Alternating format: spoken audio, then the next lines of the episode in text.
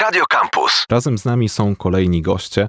Goście z Koła Naukowego z Politechniki Warszawskiej. Koła Naukowego e, o powiedziałbym dość intrygującej nazwie e, SAE Aero Design i ci goście to e, Ola Mitura i Maciek Kupras. Cześć, czy się słyszymy? Cześć. Cześć. Cześć, cześć. E, świetnie, wszystko e, działa.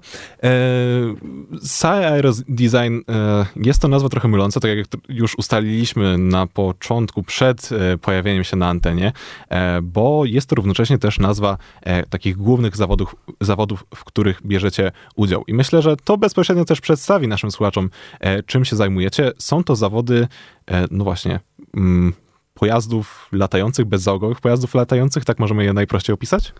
To znaczy, to są zawody odbywające się co roku w Stanach, w których y, występuje wiele zespołów z całego świata, w których rywalizacja polega na zbudowaniu jak najlepszego samolotu. I ogólnie e, e, samolotu, ale e, czy w takim razie są jakieś ograniczenia odnośnie tego, jaki rodzaj maszyny latającej to jest? Czy, czy, bo w mojej głowie samolot, no to jakby ma, dajmy na to, silnik z przodu, dwa skrzydła, tak, i z tyłu ma ogon, ale czy na przykład jest jakaś większa dowolność w tym projektowaniu, czy, czy to są takie klasyczne maszyny latające zawsze? To znaczy, to są bezzałogowce sterowane po prostu przez radio i podczas zawodów są, są około trzech klas zwykle, y, które są ściśle określone przez regulamin. Maksymalna rozpiętość samolotu, liczba silników czy, czy ich moc. No i względem tego, co mówi regulamin w danej klasie, to optymalizujemy nasze konstrukcje, żeby uzyskać jak największy wynik punktowy. Czy można w takim razie na przykład zrobić yy, śmigłowiec, czy, czy to zazwyczaj są bardziej konwencjonalne projekty? To znaczy akurat y, to jest napędzane wszystko na napędzie śmigłowym. Y, Na elektrycznych jeszcze silnikach. Kilka lat temu były spalinowe, ale od y, kilku edycji są tylko elektryczne. Już. Okej, czyli drobnych odrzutowców też nie budujecie raczej. Byłoby to dosyć kosztowne i, i chyba trudne w realizacji. Może kiedyś. Okej, zawsze można, można pomarzyć. E, może w takim razie powiedzmy też, e, na czym polegają te zadania, które muszą wykonać te wasze e, maszyny na tych e, zawodach. E, te zadania różnią się zależnie od klasy i powiedzmy może najpierw, w jakich klasach wy bierzecie udział. W tym roku, jak i w poprzednim, będziemy brać udział w klasie mikro i w klasie regular. E, W klasie, znaczy punktacja zawsze jest przyznawana tak naprawdę za czas wykonania kręgu nad lotniskiem i za przewieziony ładunek. Tylko ten ładunek różni się w zależności od klasy. W tej mniejszej klasie, czyli w mikro, to są aktualnie pudełka takie 30 na 30, ale pudełka po pizzy. E, No i, a na przykład w klasie regular ładunkiem są po prostu ciężar z płytek stalowych. Taki bardziej klasyczny. Ale na przykład są też dodatkowe punkty w klasie regular, na przykład ten, co teraz projektujemy, punkt bardzo mocno rosną za zbudowanie samolotu o, o większej rozpiętości, więc to jest trochę sztuka optymalizacji po prostu, jak zbudować ten samolot, żeby punktacja była jak największa. E, I kiedy już wiecie właśnie, e, jak, na czym będzie polegało to zadanie w tym roku, e, to od czego zaczynacie projektowanie właśnie? Czy zaczynacie od tego, w jakim miejscu jakby zrobicie tą przestrzeń ładunkową, czy, czy najpierw projektujecie, wybieracie rodzaj napędu? Znaczy to jest wszystko tak naprawdę trzeba robić jednocześnie, bo jedno wpływa na drugie, a drugie na pierwsze, więc po przeczytaniu tego regulaminu i, i zorientowaniu się tak naprawdę, co, nadam, co nam da największą szansę na zwycięstwo, to y, projektujemy zarówno aerodynamikę, jak i samą strukturę wewnętrzną. Po tym wykonujemy już faktycznie prototyp, oblatujemy go, wprowadzamy ewentualne poprawki, jak są konieczne, no i potem już produkujemy kilka, dwa, trzy egzemplarzy już lotne, które potem jadą na zawody. E, Mówimy o zdalnie sterowanych, bezzałogowych samolotach, e, które projektujecie na zawody, e, na zawody właśnie SAE Aero Design. E, I chciałem zapytać się teraz o wykorzystanie tych samolotów, bo pierwsze, co kojarzy mi się z bezzałogowymi pojazdami latającymi, czy powszechnie tak nazwanymi dronami, to jest głównie ich wykorzystywanie jako nośnik na przykład dla aparatu, dla kamery. E, Natomiast w przypadku tych projektów, które wy, wy wykonujecie, e, to już są zadania trochę bardziej no, transportowe. E, Czy, czy w takim razie taka wizja, że w przyszłości na przykład zamiast kuriera pizzę będzie nam dowoził właśnie taki niewielki latający samolot, jest waszym zdaniem możliwa do zrealizowania?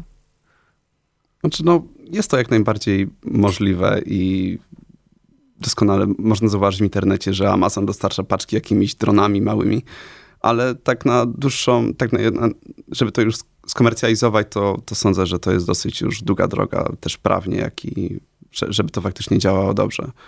No, te nasze konstrukcje to są budowane stricte pod zawody. One w momencie projektowania nie mają przemyślanych jakichś innych zastosowań, szczególnie tych komercyjnych.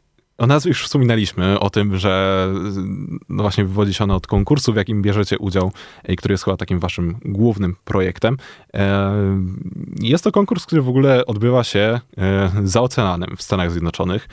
E, także nie dość, że daleko, to też jest to chyba dość duży konkurs, jeżeli chodzi o konkurencję z, no właśnie z całego świata. Jak to wygląda? To znaczy, w, każdym, w każdej edycji bierze udział około 70-50 zespołów na z całego świata. Europa, Chiny, Stany, Brazylia jest dosyć spor, mocno, silnie reprezentowana.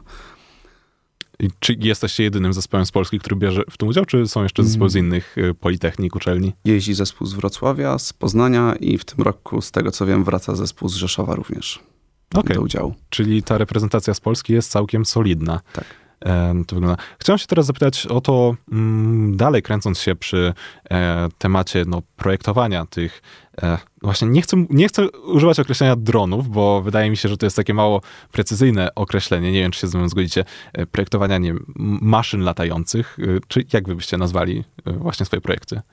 Często nazywam to też statki powietrzne, czy, czy bezzałogowce po prostu. Samoloty udźwigowe ewentualnie. Okej, okay, no to wracając do tematu y, projektowania bez załogowców, e, chciałem zapytać, ile, ile czasu wam zajmuje takie projektowanie? Czy faktycznie e, od momentu, kiedy dostaniecie już te instrukcje, jakby te wymagania do tego konkursu, e, to czy udaje wam się na przykład, nie wiem, wyrobić, dajmy na to, w trzy miesiące, żeby zrobić cały projekt i e, stworzyć pierwszy prototyp? Czy jest też tak, że niektóre jakieś poprawki, ulepszenia wprowadza się dosłownie na ostatnią chwilę? To znaczy w teorii regulamin wchodzi raz na 3 lata dla danej klasy, więc pierwszy rok to jest takie mocne zaprojektowanie, a potem ewentualne ulepszenia. Tylko czasami są niemiłe niespodzianki, gdzie trochę, niby tylko są małe zmiany w regulaminie, ale to bardzo zmienia naszą konstrukcję. Ale no, teraz regulamin dostaliśmy do nowej klasy jakoś przełom września, października, więc początek to było szybkie projektowanie. No teraz jesteśmy na etapie tak naprawdę budowy prototypów i zaraz będziemy je oblatywać. Zawody pierwsze są w marcu na Florydzie, a drugie w kwietniu w Teksasie. Więc, ale to jest tak naprawdę praca do ostatniej chwili, żeby wykonać jak najwięcej tych części, jak najwięcej skrzydeł, najwięcej, yy, najwięcej cent, po prostu struktur, żeby mieć części zapasowe. E, I jeżeli chodzi o no, już te testy terenowe tych e, bezzałogowców, to właśnie, czy w Warszawie mamy warunki do tego, żeby e, takie testy gdzieś niedaleko od Politechniki prowadzić, czy musicie udawać się e, gdzieś dalej poza miasto? Znaczy, mamy zaprzyjaźnione lotnisko modelarskie na Bemowie i, i tam często się pojawiamy, oblatywać konstrukcję. Chciałbym się teraz zapytać w takim razie y, już trochę bardziej bezpośrednio do Was, tak osobiście, bo mówimy o tym mm, modelowaniu bezzałogowców, modelowaniu samolotów ogólnie. E, wiadomo, poniekąd y, to, że taki model jest bezzałogowy, jest wymagane, ale z drugiej strony działają na niego takie same prawa fizyki, jak na e, pełnowymiarowy samolot, tak? E, więc chciałem was zapytać, czy, czy ta pasja właśnie do projektowania pojazdów latających to jest coś, co nie wiem, mieliście od dziecka, kiedy po raz pierwszy złożyliście papierowy samolot i, tam coś w głowie jakby się zaświeciło, że tak, to jest to, co będę chciał e, robić w przyszłości, e, czy, czy może jakoś później, dopiero nie wiem, w liceum, w e, szkole zorientowaliście się, że e, faktycznie projektowanie samolotów to jest coś, na przykład jestem dobry z fizyki, to jest coś, czym mogę się zająć. Jak to wyglądało w waszym przypadku? Czy może nie stricte pasja związana z projektowaniem, ale w sumie od dzieciństwa jakoś tak interesowałam się lotnictwem. Może dlatego, że mieszkałam niedaleko lotniska i jakoś już jakoś takie małe dziecko często stałam pod płotem i oglądałam startujące samoloty. I potem tak wyszło, że poszłam na studia związane w tym kierunku. A taka pasja modelarska to myślę, że zaczęła się właśnie na studiach, kiedy w sumie odkryłam nasze koło, poznałam ludzi z naszego koła i stwierdziłam, że to może jest coś dla mnie. To jestem tutaj trochę zaskoczony, bo szczerze mówiąc, e, żyłem w takim przekonaniu, że jednak ludzie, którzy mieszkają blisko lotniska, e, raczej zaczynają z czasem trochę e, m, czuć negatywne emocje wobec tych samolotów, które co chwilę przylatują nad głową i hałasują. E, tutaj jednak potoczyło się to w zupełnie inną stronę. E, powiedzmy teraz może w takim razie o przyszłości waszego koła. Czy, no właśnie, poza udziałem w, w tym kolejnym konkursie, e, macie jeszcze jakieś inne plany, czy, czy może właśnie robicie coś poza, poza tymi projektami, szczególnie na ten konkurs? Znaczy, jako koło całkiem regularnie pojawiamy się na różnych wydarzeniach. W tym roku byliśmy na przykład na MSPO w Kielcach, później jeszcze na Aviation Expo również w Kielcach, ale też często jesteśmy w Warszawie, na przykład na Nocy w Instytucie Lotnictwa, które jest świetną imprezą, też tak naprawdę rodzinną. Ale jak się zdarzą jakieś różne inne targi, wydarzenia, czy, czy nawet wewnętrzno-uczelniane, to, to też zawsze na czymś takim jesteśmy. Jeśli chodzi jeszcze o zawody, to też bierzemy udział tak naprawdę od tego roku w Air Cargo Challenge, które poprzednio były w Monachium. Yy, Ale też mam taki projekt wewnętrzno-uczelniany tak naprawdę samolotu, który lata, będzie latać z podczepioną rakietą. Czyli w takim razie znowu plany są dość ambitne, bo tych konkursów, e, wyzwań jest całkiem sporo.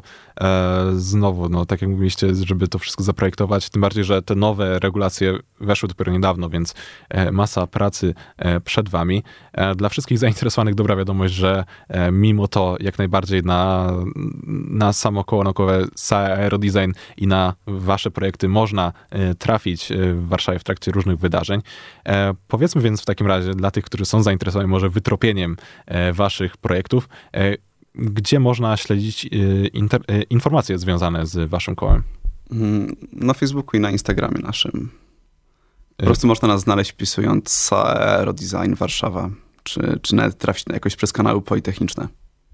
Więc jeżeli ktoś, no właśnie, może sam rozważa kiedyś w przyszłości zajęcie się e, projektowaniem, czy po prostu, tak jak w przypadku e, Oli, e, jest zainteresowany jakoś rozwijaniem się w kierunku tego lotnictwa, to jak najbardziej warto mieć to koło naukowe na uwadze. Naszymi gośćmi z koła naukowego SAE Aero Design Warszawa byli dziś Ola Mitura i Maciek Kupras. Serdecznie dziękuję wam za tą rozmowę. Dzięki. Radio Campus.